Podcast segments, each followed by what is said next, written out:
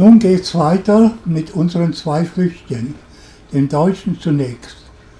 Also der kleine Rotzer versuchte nicht nur den Kopfstoß, sondern trat mir auch gegen das Schienbein. Während ich mit der Mutter sprach, hielt ich ihn von mir fern. Seine Fäuste schlugen auf mein, meine ausgestreckten Arme, seine Füße traten aus und versuchten mein Schienbein zu erreichen. Sein Schädel versuchte den Rammstoß. Währenddessen schrie er wie am Spieß.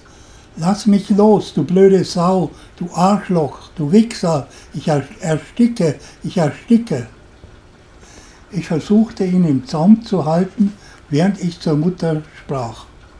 Das ging so etwa 20 Minuten. Dann war der sogenannte Patient vom Schweiß durchweicht.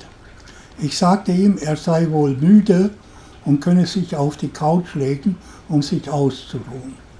Das tat er auch. Ich merkte, dass er mich verwundert ansah, während ich mit seiner Mutter redete. Nach etwa fünf Minuten sah ich ihn und sagte, deinen Scheiß kannst du auch das nächste Mal, das übernächste Mal wieder machen, solange du willst. Er antwortete, solange, ich bis die, solange bis ich die Schnauze davon voll habe, nicht wahr?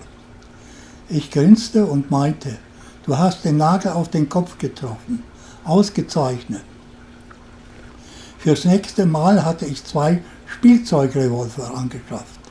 Wir knallten aufeinander los aus der Deckung von zwei Sesseln, bis das Zimmer voll mit Pulverquall war. Da meinte er, hören wir damit auf, ich bin der Cowboy und du bist der Sheriff. Wir sollten nicht mehr aufeinander schießen, sondern nur noch auf andere. Gehen wir doch auf den Balkon und knallen die Leute auf der Straße ab. Das, was wir auch taten. Der Kontakt war gemacht und dann ging es bergauf. Nun zunächst zu dem amerikanischen Flüchtling. Äh, nun zurück zu dem amerikanischen Flüchtling, das die Eltern und nicht nur den Hund terrorisierte. Bei den Amis braucht man sich nicht auf Spielzeugwaffen zu beschränken. Der Amerikaner war ja ein wesentlich stärkeres Kaliber als der Deutsche. Also brachte ich meinen Kalaschnikow AK-47 in einer Langtasche mit ein Patron mit in die Praxis. Der Kalaschnikow war und ist das Sturmgewehr der Wahl für Kommunisten, Revolutionäre und Terroristen. Den katholischen Pazifisten von Eltern fiel die Klappe herunter, als ich ihn aus der Tasche zog. Ich begann dem Sohn und den Eltern einen Vortrag über Waffenkunde zu halten. Das hier ist eine Patrone. Die hat eine Hülse und ein Geschoss. In der Hülse ist das Pulver, das durch das Zündschütchen gezündet wird dabei eine Menge heißer Gase entwickelt. Ich öffnete den Deckel des Gewehres und zeigte auf das Patronenlager, auf den Lauf, durch den das Geschoss gepresst wird und so weiter. Die emotional brisante Situation mit dem tabuisierten Gegenstand wurde durch einen objektiven technischen Vortrag ersetzt, den alle sehr interessant fanden. Sie stellten Zwischenfragen und fingen an, das Mordgerät weniger, weniger dämonisch zu finden. Aber nicht lange, weil ich jetzt äh, die Wirkung eines oder mehrerer Geschosseinschläge auf den menschlichen Körper beschrieb. Den kleinen Terroristen und auch den Eltern wurde es ganz zweierlei.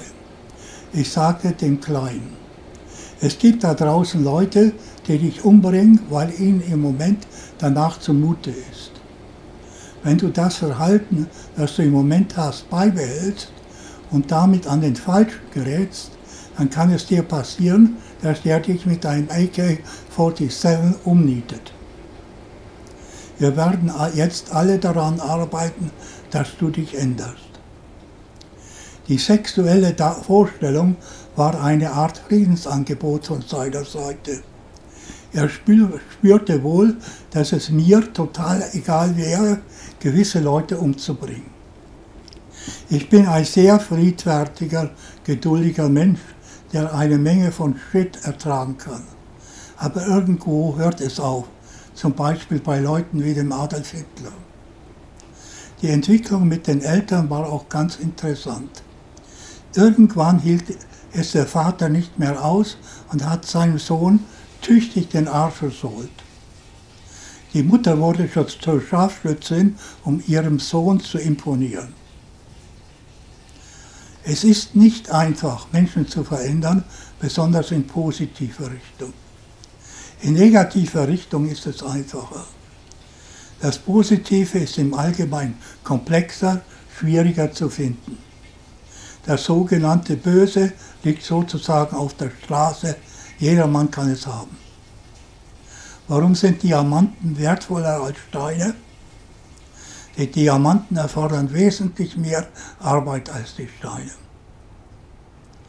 Im ersten Band einer dreibändigen Geschichte Albaniens las ich die Beschreibung des Verhältnisses von Serben und Griechen zu den Albaniern, wie es vor 100 Jahren war. Nichts hat sich inzwischen verändert. Nur das Ausmaß der Grausamkeiten hat sich verringert. Thematisch hat sich nichts verändert. Die Probleme sind dieselben geblieben.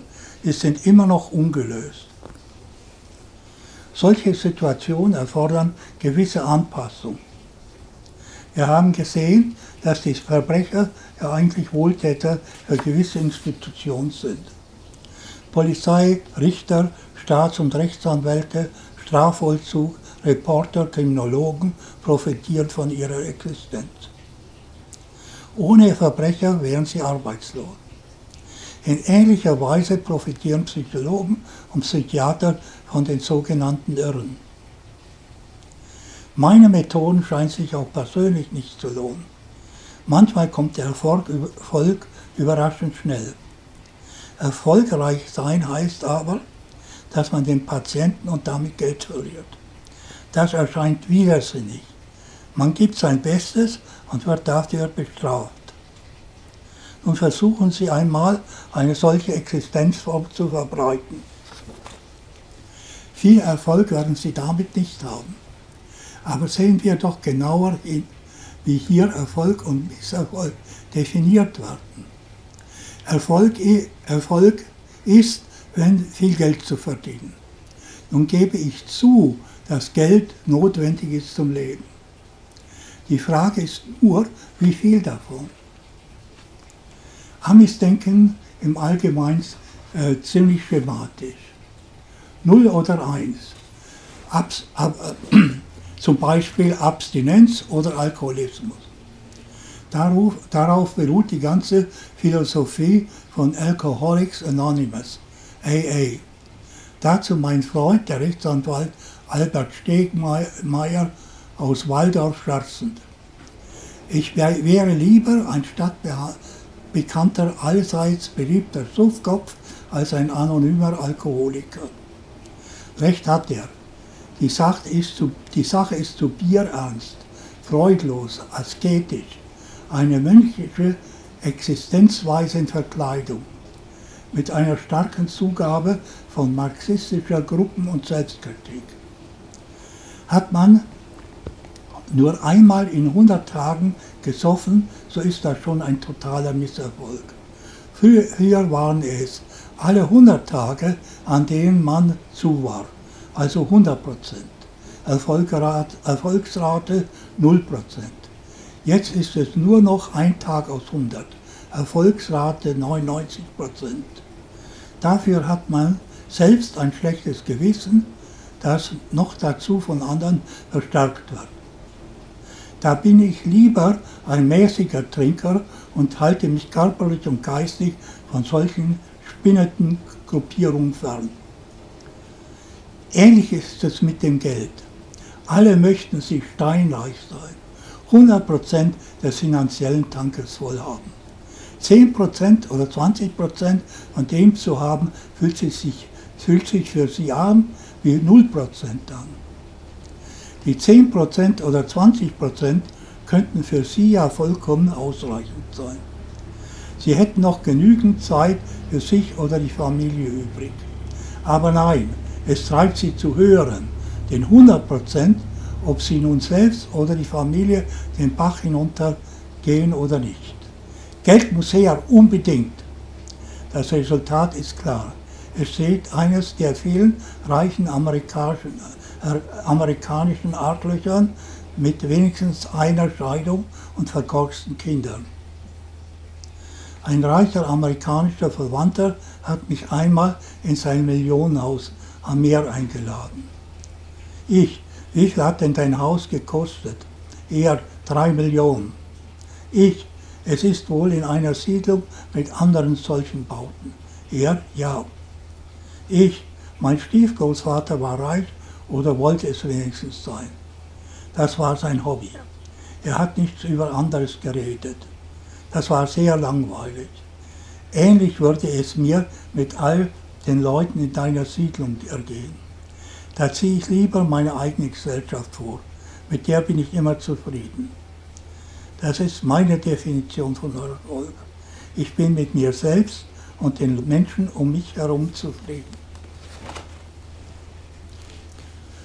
Man könnte das als selbstzufrieden bezeichnen, was den Eindruck von Selbstgefälligkeit macht. Das bin ich aber nicht. Ich habe alle meine Briefe an die berühmten Leute weggeworfen und nur die ihrigen behalten die aber nur in Form von Andenken wie ein Überbleibsel von Christa, die sich in einer Art Berg Bergkristallvase in meinem Wohnzimmer befindet.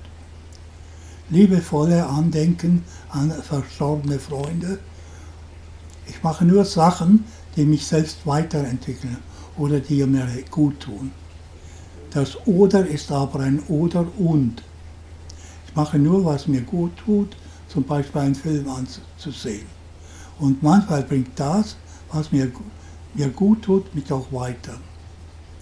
Der Paul Feierabend hat einmal zu mir gesagt, ich habe einen Stempel mit dem Aufdruck Return to Sender. Manchmal sind die Leute erschrocken, wenn ich den auf den ungeöffneten Brief eines Nobelpreisträgers gedonnert habe. Mein Kommentar war, ich kann mir es nicht leisten zu lesen, was mich nicht interessiert.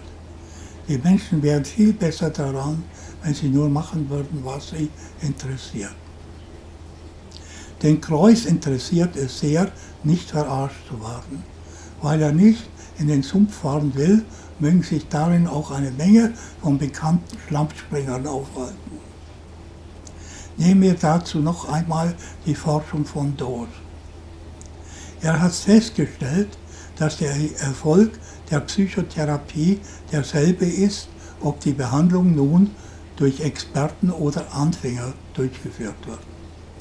Er setzt auch dazu, dass Psychotherapie sehr, sehr erfolgreich ist. Irgendetwas stimmt hier nicht.